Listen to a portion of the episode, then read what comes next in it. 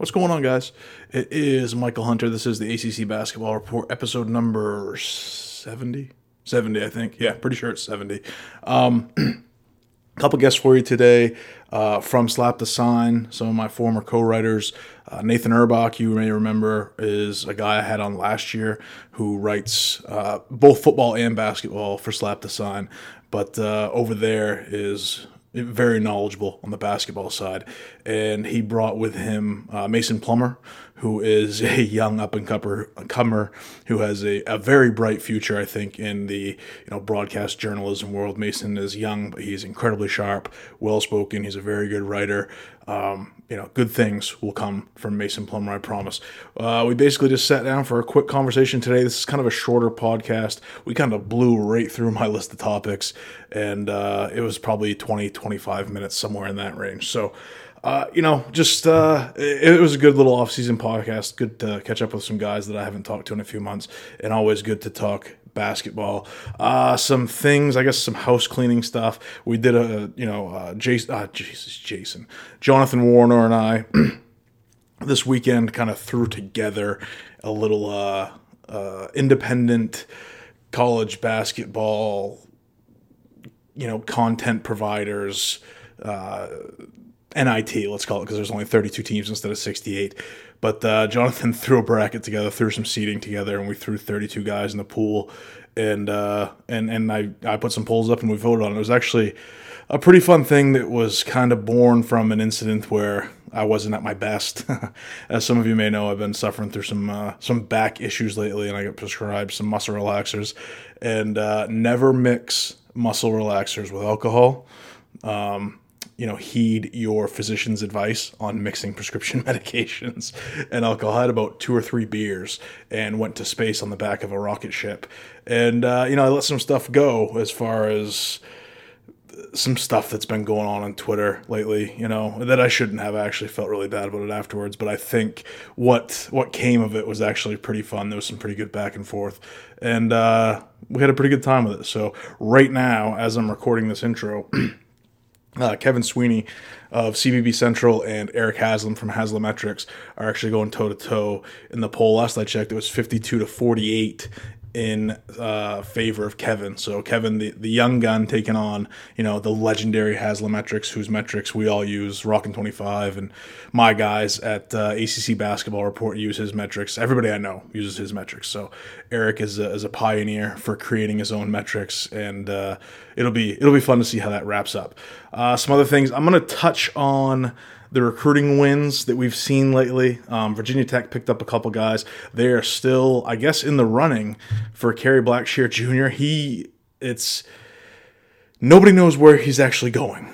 Um, Tennessee looks like the most logical destination, but this is a kid who, as Jeff Goodman talked about on this on this podcast a few weeks ago, you know, was back and forth on going to the NBA right up until the second that he decided he wasn't.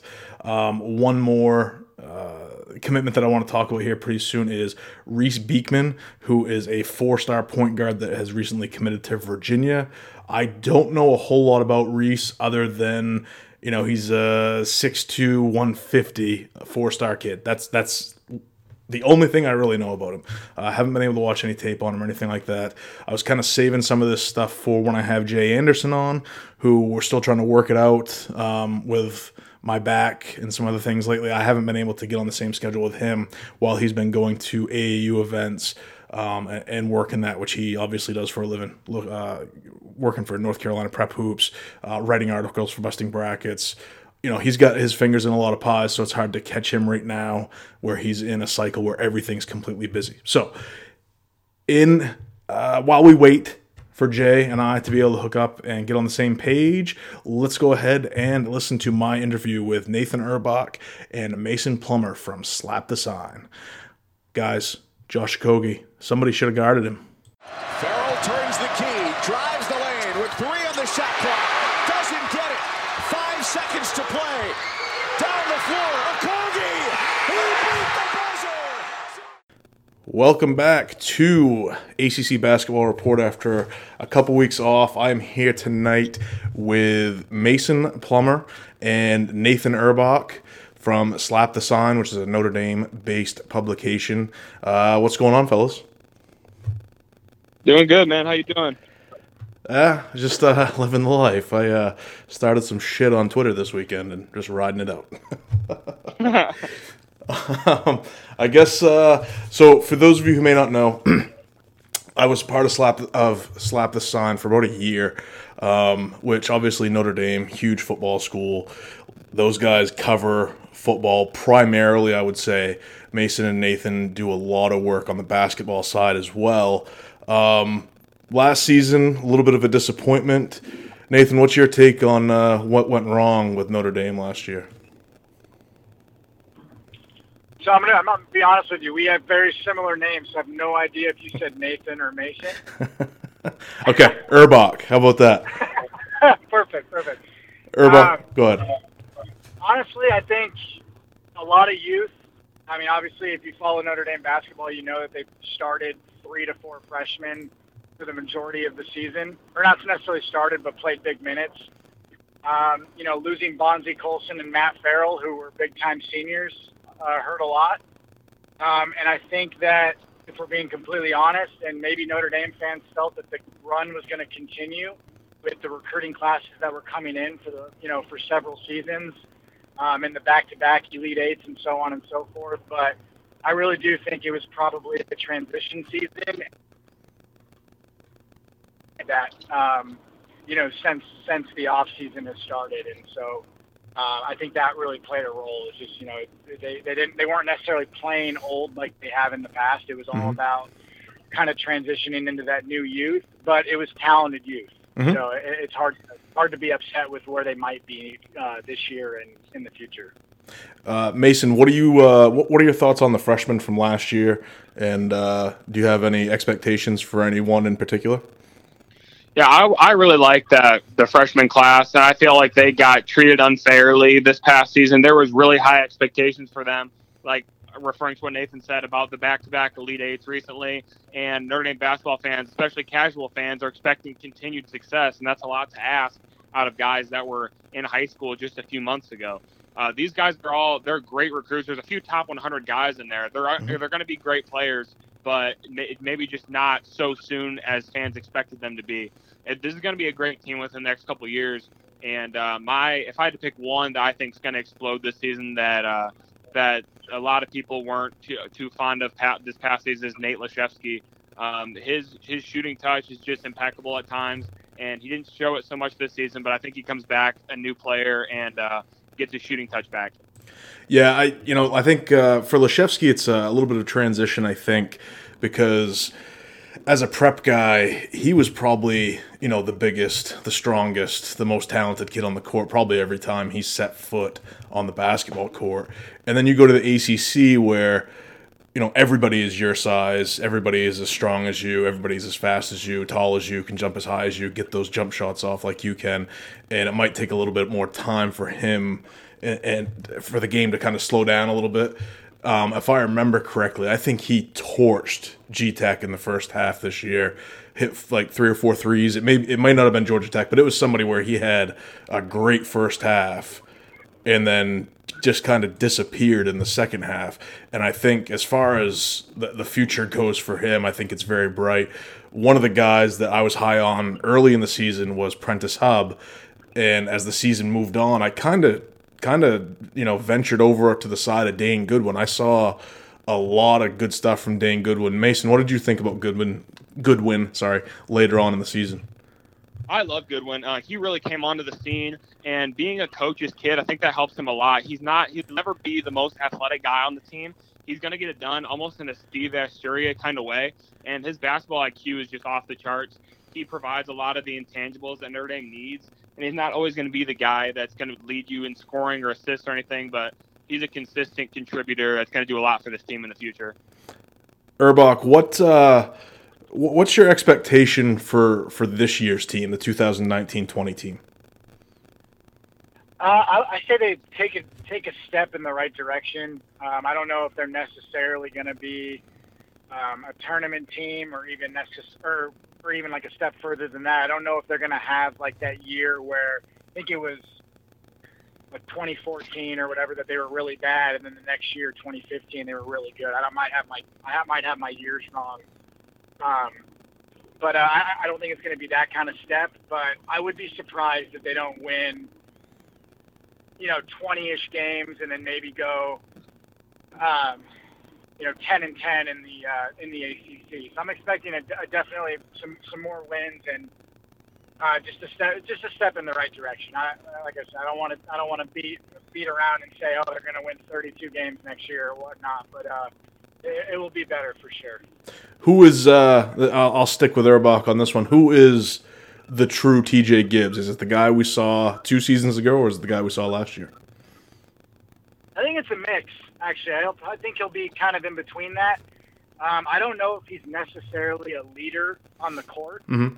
And when he had to take over that leadership role of Matt Farrell walking out the door, um, I think I think that hurt him a little bit. Now, with that said, I think he grew up a lot um, this past off season. I don't know that for sure, but I just Mike Brey guys they always grow. Right. Um, and I'd be I'd be really surprised if we don't see a better player um, in TJ Gibbs and closer to his sophomore season in terms of his shooting prowess, um, and then just kind of like his just fundamental basketball IQ on the court. So, um, yeah, I would say I don't think he'll be as bad as last year, but I don't know if he'll necessarily be the guy we were thinking of mm-hmm. um, after his sophomore season. Mason, do you think this is a tournament team? I'm not so sure it's a tournament team. Um, I'm glad you gave me the chance to uh, answer where I think they're going to end up.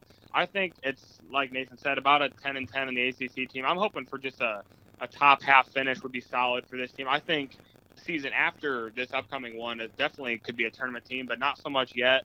I don't think it's possible to be worse than last season. You know, worse than the ACC. So anything could be just about be improvement, and uh, that's what I'm hoping to see from this team. Not quite a tournament team, but hopefully they'll. Uh, you know, they usually have one or two games where uh, they possibly knock off a top 25 team, and uh, maybe they can get their best shot at Duke or North Carolina this season, like they normally do, and that might be the highlight of the season. But probably not a tournament team.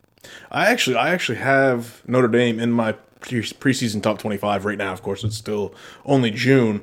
I, I love this team. I, I you know if if if Pfluger comes back healthy, if Robbie Carmody's healthy, and you know is as as advertised early on in the season last year, I thought he was an incredible perimeter defender.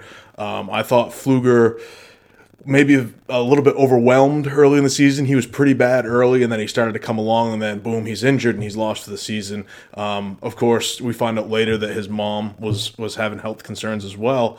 Um, if those guys are healthy, and if Prentiss Hubb can just be okay, I really, really like this team. Um, one thing that you guys mentioned is not this coming season, but the season after. So we're talking now 2020 and 2021. That team will be without Temple Gibbs and John Mooney and Rex Pfluger. You guys, as of right now, have an empty recruiting cycle with nobody coming in. Um, I'll stay with Mason. What's uh, what, what's your expectation as far as recruiting? Is this just because you guys have a pretty full roster right now, or, or what's going on?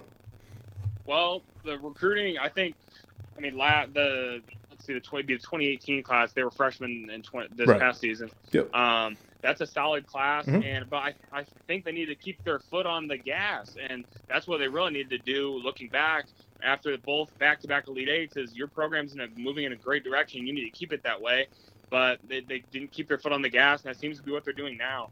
Um, I could see the coaching staff really falling in love with this team, but if you don't keep it moving, Notre Dame could, basketball could be in a bad spot. Um, there's reason to believe this class is great, but if you don't have young guys chomping at the bit, trying to come out behind them or take their spot, then you know healthy competition is always great. Mm-hmm. And um, if they don't have that, it just doesn't spell good things. Erbach, what's your uh, what's your opinion on that? Yeah, I mean, it's kind of what Mason said. I mean, I'm not as mad as some people are about the recruiting class. I mean, obviously, whenever you whiff 100% and get zero recruits, that's a big deal. Um, but I, I also applaud the effort of the staff for trying to go after some some bigger fish. Mm. And you know, and they struck out. I mean, it's, they they had some guys that you know were, you know, they probably finished maybe even in the top 2 mm-hmm. for them. And you know, they didn't they didn't want to settle for guys that they didn't think could maybe take them over the top. So I respect that to a certain extent, but at the same time, it's it's it's hard to justify whiffs in recruiting classes. With that said, I mean, with the transfer portal being what it is these Yep. days, um, and like you said, I mean, or like both of you have said, I mean, Robbie Car- Carmody technically redshirted, so we have him for probably f- uh, another, you know, four to five years, um, or another four years, I should say. And then, um, you know, with Rex Pfluger coming back this year, that should help for this year's team. But when all those guys leave, you're still you're going to have those guys coming into junior year form, which is under Mike Brey. That's another big developmental process. Is most guys in their junior year turn into studs. Um, maybe you land a Cormac Ryan from Stanford, which helps a lot because he won't help this year, but then he kind of turns into, you know, a redshirt sophomore the year the year after that.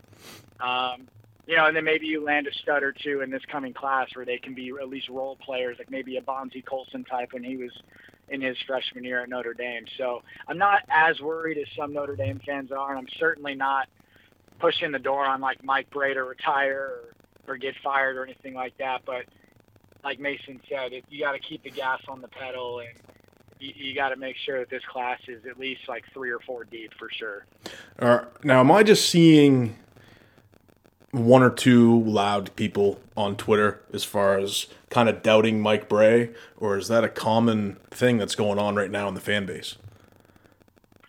Um, I, Mason could probably attest to this too. I think there Mike Brey has always had his doubters.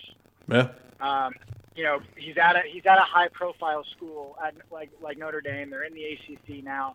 Now they haven't been a high profile basketball school per se, but it's Notre Dame, so they're high profile in general. Um, so I think, at least from my from what I've seen, just the last like ten years or so, I think he's always had his doubters from a recruiting standpoint, from a can he can he go out and win an actual national championship standpoint. But 90% of the fans understand what Mike Brey's about and love Mike Brey.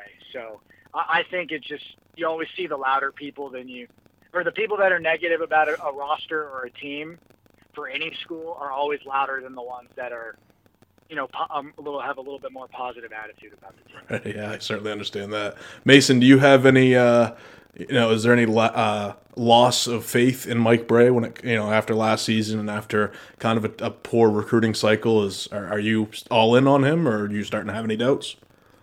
No, I'm still full in on Brey, and um, you guys bring up an interesting topic because I'm I'm fortunate enough to live in South Bend, ten minutes from Notre Dame, so I have the chance to go to a lot of games, and uh, you know you'll hear the occasional fan just like, "Oh, pack it up, Brey," or whatever, and if the guy's close enough to me, or even on Twitter sometimes, like, "Why, like, why do you say that?" Right. And uh, so there's some people that just don't like him just to not like him. You know, you can ask uh, anybody I've asked, they can't point out a reason why they don't like Brey.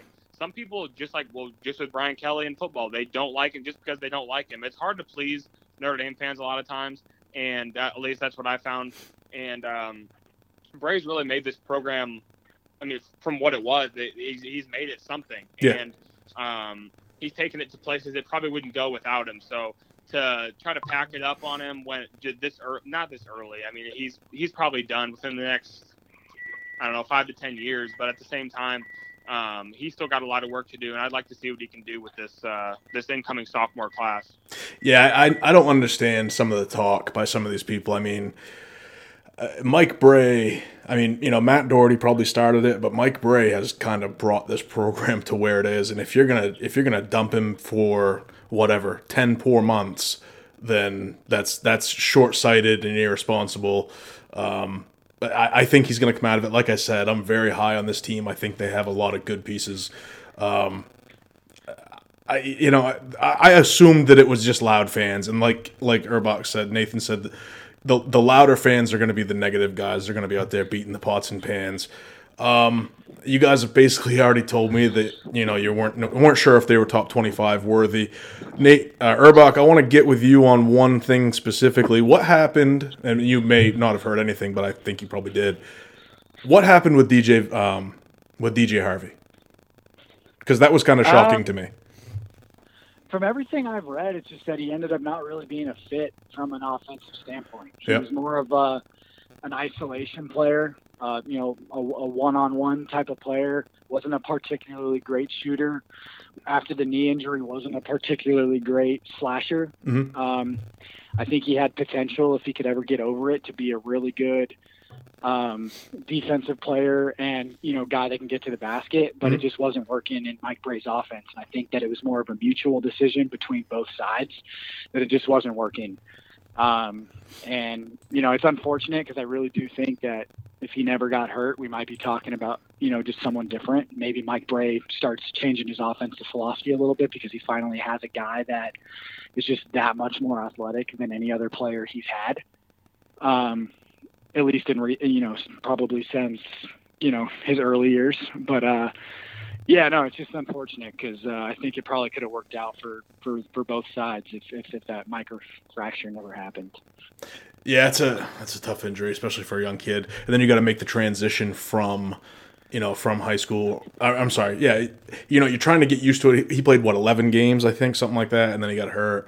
And it's just, you know, the the growth process needs to kind of be a continuous thing. And unfortunately, he was unable to to experience that. Um, going with the guys that are still here, and I'll go over to Mason. Any particular player, and I guess you said Laszewski earlier, but anybody else that uh, maybe lower down on the list that we're not really looking at right now that could be a breakout guy for you? yeah, I really well. Let's see. You know, I think a lot of guys are hyped in the eyes of Notre Dame fans. Um, Carmody's going to be a great player. Goodwin, again, we already mentioned. Um, the more I think about it, I think I don't think Juwan Durham got enough love. The transfer from UConn, he had a couple great games where when the guys, when the perimeter guys couldn't get it done, weren't getting shots to fall, he was inside getting rebounds and scoring. I think he'll be a nice piece alongside uh, John Mooney, and I think that the Twin Towers kind of thing could work for Notre Dame if they can't get shots to fall from the outside like they tend to rely on. Erbach, do you think those two guys can coexist on the floor at the same time? Ah, uh, yeah, I think so. I mean, because Mooney's more of a, you know, I mean, even for a big guy, he's more of a three and D type of player. Mm. Um, and he has some good post moves down low, but you know, he's kind of like your traditional Mike Brey guy, not super athletic, but gets the job done. And you know, Durham's kind of that guy that they haven't had, where he's really, really uh, athletic. He's really long. He's a rim protector. Um, so I mean, I, I definitely think that was probably going to end up being a focus of this offseason was trying to get them on the floor together. Um, and kind of going back to what you guys were saying earlier, I mean, he's just one of those guys where this, that could take the team to the next level even this year. Hmm. You know, as if you know he. We all know what the kind of the potential he had when he signed with UConn out of high school. I mean, he's a top 50 guy. Um, so I mean, it's one of those things where if he has a really strong season, um, you know, it's we're looking at maybe three, four win difference just with him on the floor than Sure. what, what they might have had if he wasn't there. What, uh, and I'll stay with you, Erbach. Um, guys that are still there. Elijah Burns suddenly transfers December last year. Was he just looking for more time at, at a lower level where he could be an impact player? I mean, I know Siena was kind of his, his his near his home, near his roots, but uh, was was what was the story with that? Anything in particular? Well, and I can probably say this now because it's long enough in the past, Mm. but he actually asked to come back after he transferred. It's kind of the same with Matt Ryan. They both kind of rethought their decision, and Mike Brey said, "You know what? Screw it. I'm not going to invite you guys back if you didn't, if you weren't fully invested." Wow. Um, but with that said, I do think that was his reasoning. I think he was like, you know what, I can be a player that plays a little bit more than I'm playing now um, at a smaller school, and I think that's what he wanted. Mhm. So, because even last year, I mean, like we said, I mean, Durham wasn't playing early on in the year. yeah. Um, you know, Burns was, you know, was supposed to be a guy that was maybe a sixth or seventh man for him because he was the only other big man. And, you know, what was it? He had like the really good game early on in the season. I forgot who it was against, to be completely honest. And we're like, oh, okay, you know, Burns might be, you know, a pretty good player for him. Just Yep. a solid, you know, sixth or seventh man, maybe, um, whatever. And then like the next game he plays three minutes and all of a sudden he's transferring. So I mean I think that had a lot to do with it. It was just like, hey, what what what, what role am I going to have on this team, Mike Brey? Right. And he wasn't happy with it. And then he wanted to come back because the grass isn't always greener on the other side. Exactly. Guys, uh, I, I've I, I, we kind of blew through my list. Was there anything else that you wanted to touch on while I got you here, Mason, Yeah, I don't I don't have anything. Nathan?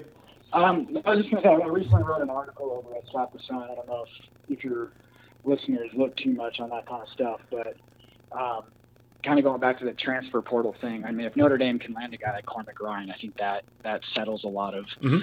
debates that fans were having this year. Um, I mean, he was another guy that was a top like 75 player coming out of high school, and in that same class with the guys like Laszewski, Carmen D, Goodwin, et cetera, Mhm. and uh, obviously Prentiss Hubb. But uh, um, if he's a guy that comes and he can be an impact guy when all those guys are juniors as well, Mhm. I mean, you're looking at I mean, you're looking at a roster of juniors that could probably compete in the ACC, let alone the other guys you're going to have on your team. Right.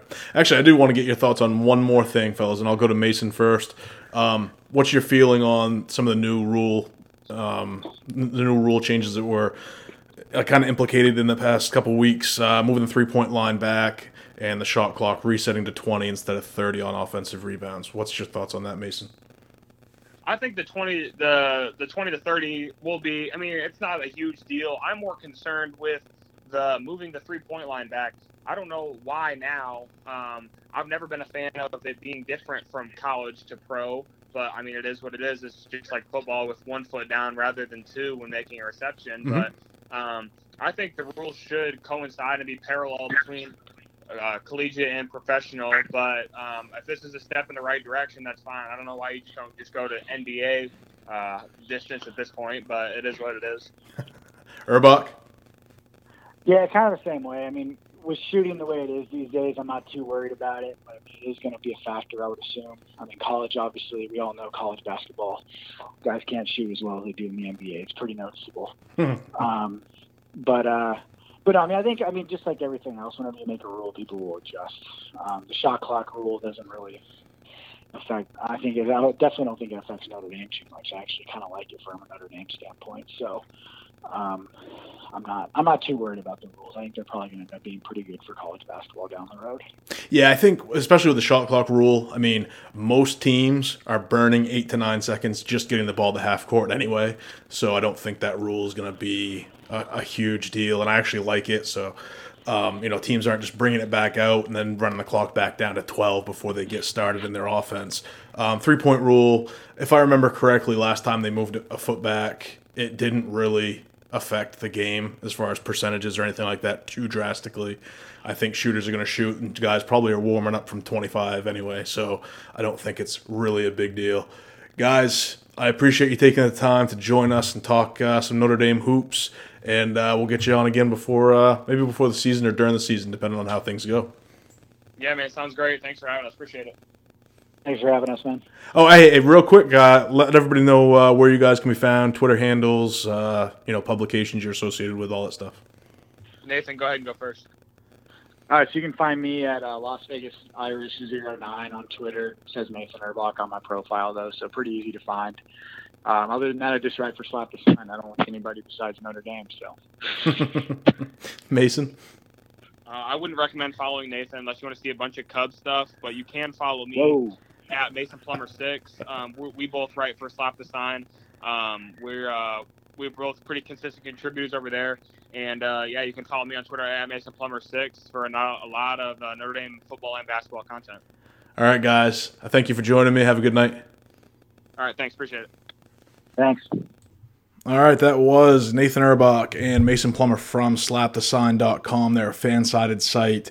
They are two very good young writers who will hopefully, uh, you know, continue on in that profession. I don't know if that's both their aspirations. I think Mason is definitely an aspiring sports journalist. I'm not sure what uh, what Nathan's ambitions are, but both very good, young, knowledgeable guys when it comes to Notre Dame sports. Um, I hope you guys enjoyed. I, like I said, I'm gonna get caught up with Jay here in the next couple days. We'll hopefully lock down a time and get that out to you. We're going to go over his top 15 recruits for the ACC in the incoming uh, to the 2019-20 season. We're going to talk about the NBA PA up in Charlottesville, which he attended. Which, you know, if you're following on Twitter, a lot of guys weren't impressed with some of the play that's going on up there. I'm going to try to get his thoughts on that. He is a no-nonsense guy, and he will tell you exactly what he's feeling. Um, as far as other stuff going on we got some stuff coming out on ACCBasketballReport.com. I know Big Cat Kinchin Taylor is going to be working on some stuff. Charlie is swamped at his day job, and the chimp's just being the chimp, harassing people online right now. So um, I'm working on a big project for BustingBrackets.com, which will come out. I will be ranking, or not ranking. I'm putting together a starting five for all 15 programs currently in the ACC from 1979 to 2019. So, needless to say, that's that's 75 players with comments. Um, doesn't come easy to me. I'm a quick hitter kind of guy. You know, throw some thoughts, throw some video, throw some Twitter action at you guys. Give you know my quick thoughts and get that news out there as quickly as possible. You know, otherwise I'll, I'll write a thousand, twelve hundred words. But this is going to be it's looking like 12,000 to 15,000 words, and that's very difficult for me when it comes to my day job. So, but I've uh, I've gotten with Lucas and Tristan. That should be coming out here. Hopefully, the next couple days. I'm actually just working on it just a few minutes ago. I'm going in alphabetical order. I'm currently on Notre Dame, so hopefully over the next couple days I can get that wrapped up and get out to you guys because I think it's a really cool project. It's something I'm pretty proud of. So, uh, subscribe, rate, review, share, tell your people, leave me a comment, rate it favorably, leave a nice comment or some constructive constructive criticism if you want to tell me that I was an awful prick on Twitter this weekend. It is at ACCBR1. I promise you that that was not a moment I'm very proud of. So, uh, yeah, I look forward to seeing you guys. I'm also working with something on a a, a repeat um, guest that we've had that is much beloved in the air uh, in the area of which I reside. So uh, I'm not sure how quickly I'm going to get that done. I might wait till we get a little bit closer to the season. But uh, yeah. anyway, hope you guys enjoy. I'll see you in a couple weeks with Jay Anderson. Up until then, you know, go to Busting Brackets, go to ACC Basketball Report, go to ACCBR1, catch up what we're talking about visit uh, you know the Rockin' 25 poll you know check out some of the work we did last season and uh, see if it's something you want to commit to for the upcoming season for uh, expanding your knowledge of the game. I am michael hunter. I hope you guys have a great night